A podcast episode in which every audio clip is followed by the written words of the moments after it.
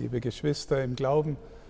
Bevor ich mit Ihnen über das Evangelium und diese Nacht und was wir da feiern nachdenken mag, möchte ich zuerst mal sagen, wie schön ist es, dass wir mal wieder in einem vollen Dom Ostern feiern können und dass wir miteinander dieses Halleluja singen können nach dieser Zeit. Wir sind zwar noch drin, aber doch irgendwie fühlen wir am Ende uns der Zeit der Pandemie. Wie schön, dass Sie alle hier sind und dass wir miteinander Osternacht feiern. Was heißt es denn, dass Sie alle da sind?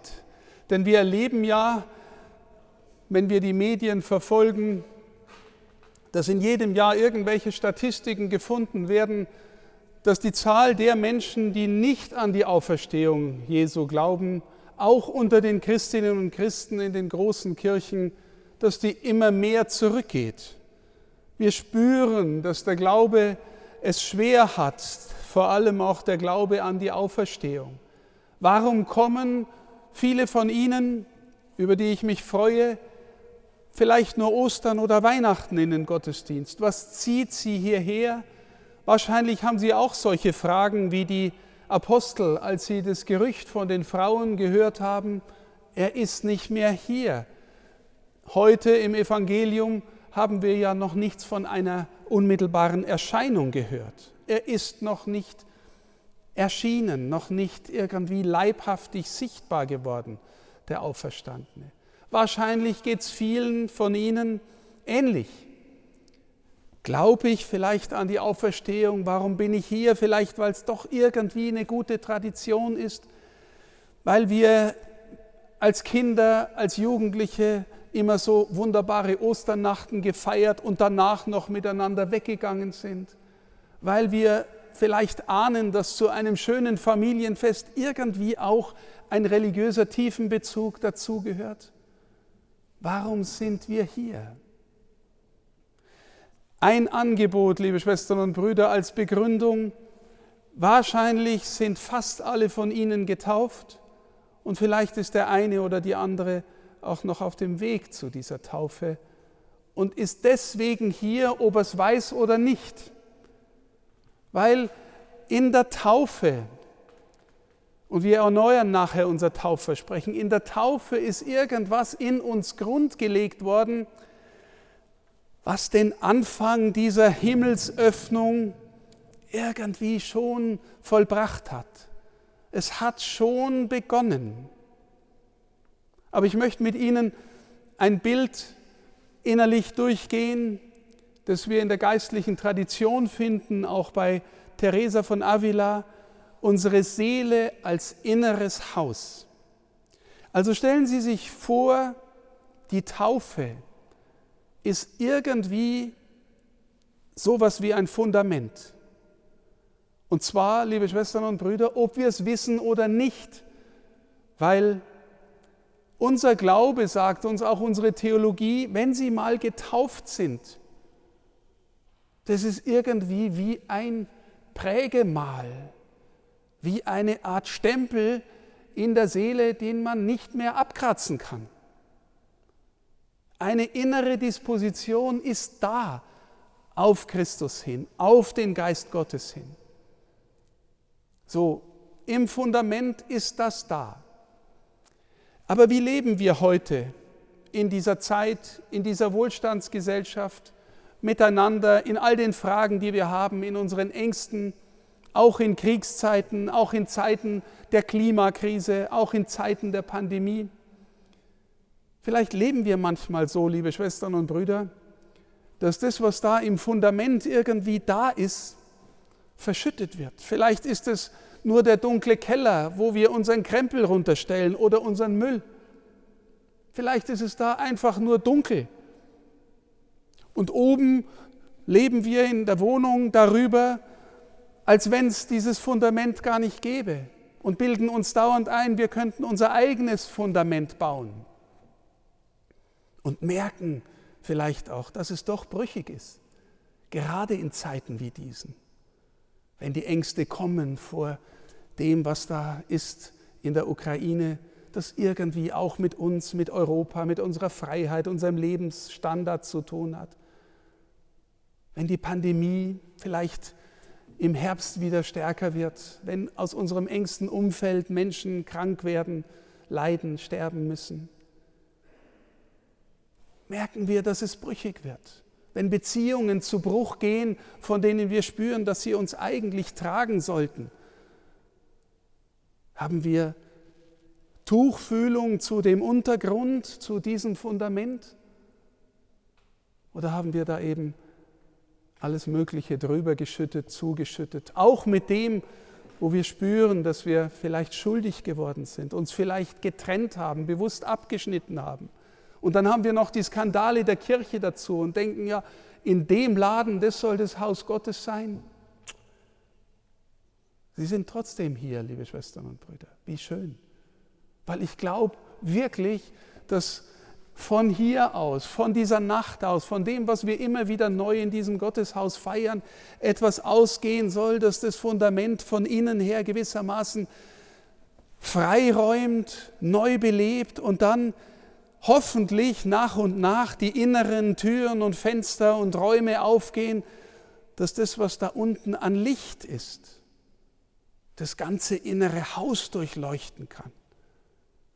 Wir haben in dieser Nacht neben dem Wasser auch das Lichtsymbol und das Feuersymbol, beides mit dem Licht, das Feuer äh, von der Osternacht draußen und das Licht von der Osterkerze. Und wir sagen es ja manchmal, da ist jemand, der leuchtet von innen. Unsere heiligen Männer und Frauen haben alle diesen Heiligenschein in der Ikonografie unserer Geschichte und Malerei, weil sie irgendwie in besonderer Weise ausgestrahlt haben, von innen her geleuchtet haben.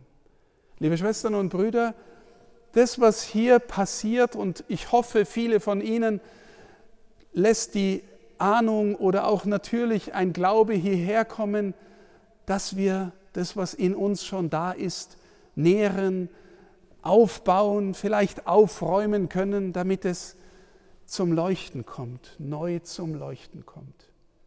Denn, liebe Schwestern und Brüder, das, was wir hier feiern, oder den, den wir feiern, das ist so viel größer als nur die Welt.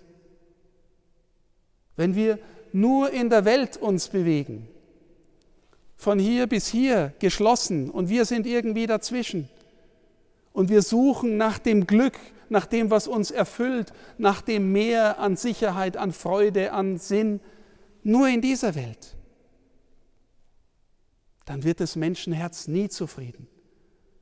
Aber wenn wir darunter kommen, in dem, was uns trägt von unserer Taufe her, und wenn wir von dort den Himmel aufgehen lassen, weil er schon geöffnet ist, dann kommen die Freude und der Sinn und die Tiefe, weil wir zu dem gehören, der so viel größer ist als nur die Welt und so viel größer als der Tod und als das Leid und als der Krieg. Und liebe Schwestern und Brüder, wie kommen wir nun selber dahin? Natürlich, indem wir hier sind, miteinander feiern und uns vielleicht auch anstecken und entzünden lassen von dem Glauben der anderen, die auch hier sind und auch suchen. Das ist das eine. Natürlich, in der Gemeinschaft. Aber liebe Schwestern und Brüder, ich möchte ein Bild machen von Menschen, die Leidenschaft für irgendwas haben. Denken Sie an einen Sportler. Denken Sie an eine Musikerin. Denken Sie an einen begeisterten Literaturkenner. Ist es nicht so, dass bei all diesen Menschen irgendwas angefangen hat, was vielleicht ein bisschen im Herzen schon da war, aber zunächst mal durch äußere Übung, Einübung, Gesetz, vielleicht ein bisschen Dressur erstmal angeeignet werden musste. Denken Sie an den, der Klavierspielen lernen möchte. Und wenn Sie selber Kinder haben oder wenn selber Jugendliche da sind, die Klavier spielen wollen, dann wissen sie, dass Übung manchmal blutig hart ist. Hinhocken, Fingerübungen machen, ja, die Noten rauf und runter spielen, bis man es mal irgendwie verinnerlicht hat, das dauert meistens, liebe Schwestern und Brüder. Das dauert meistens. Irgendwie ist uns das oft äußerlich. Aber wenn ich sage, denken Sie an Menschen, die Leidenschaft haben, dann sind es immer Menschen, bei denen irgendwann der Schalter umgekippt ist und die Motivation kommt von innen. Und sie haben vielleicht Freude daran, ein neues Lied einzuüben. Oder sie haben Freude daran, weiß ich was, beim Sport, beim Golf, beim Tennis den neuen Schlag einzuüben, weil sie schon berührt sind von der Freude. Jetzt, liebe Schwestern und Brüder, wir heißen Christen. Wir sind auf ihn getauft. Und ich habe schon in einem anderen Kontext in diesen Tagen gesagt, so viel von dem, worum es in unserem Glauben geht, ist ganz oft, scheint mir, vor allem äußerlicher Vollzug. Nicht, dass der äußerliche Vollzug einfach nur schlecht wäre, aber wir spüren, wenn das nicht irgendwann der Schalter sich umkippt und wir von innen her dabei sind und das von innen her ausfüllt, ausfüllen, dann bleibt das Ding nur Fassade. Wenn Sie ein Kind, einen Jugendlichen zum Klavierspielen nötigen wollen, weil Sie vielleicht spüren, der hat Freude oder weil Sie selber so viel Freude daran haben, und der kommt nie zu dem Punkt, wo er selber Freude hat, dann bleibt das Ding nur äußere Qual. Und dann wird er irgendwann sagen, ich spiele lieber Fußball oder Computer oder was auch immer. Verstehen Sie, wenn bei uns das, wofür wir hier sind und warum wir hier sind, nicht auch irgendwie mal in das hinüberführt, dass wir sagen, wir haben Freude, Leidenschaft, Dankbarkeit für dem und mit dem, den wir hier feiern, dann bleibt das, was wir hier tun, auch für viele von uns äußere Fassade oder nur äußerer Vollzug.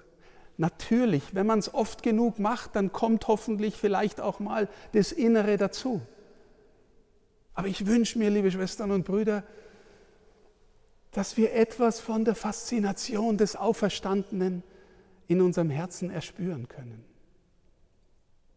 Wissen Sie, vielleicht hat jeder von Ihnen ein Fabel für irgendeine andere Person. Natürlich vielleicht für die Menschen, die Sie lieben.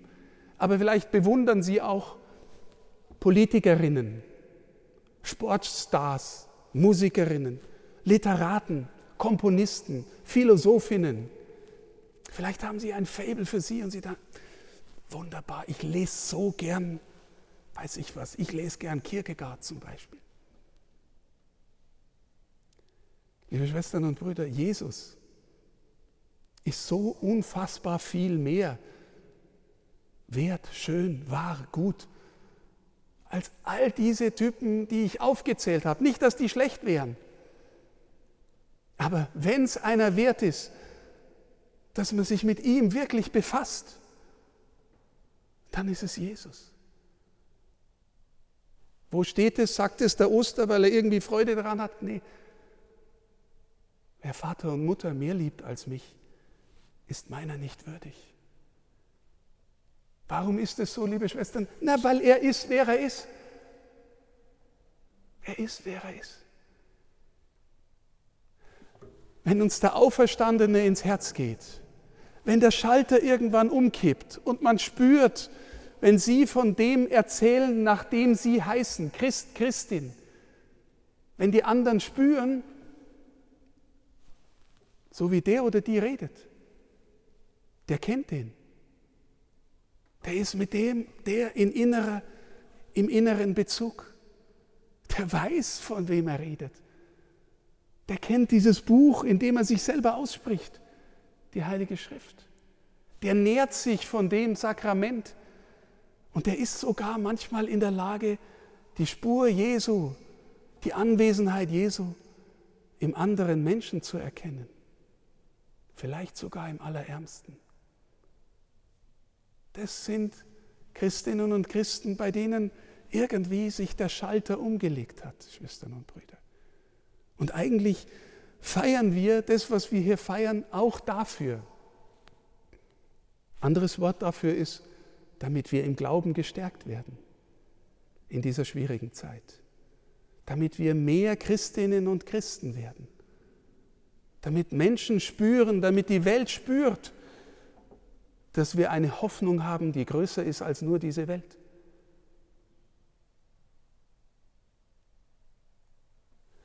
Die Apostel, die Ersten, die erlebt haben, die Frauen, die es mit ihnen erlebt haben, die sind am Anfang auch verlacht worden, verspottet worden. Aber sie haben was erlebt, das sie hinausgetrieben hat in die Welt. Und sie haben das Bedürfnis gehabt, jedem und jeder zu erzählen, was ihnen widerfahren ist, weil es so wichtig ist für die ganze Welt.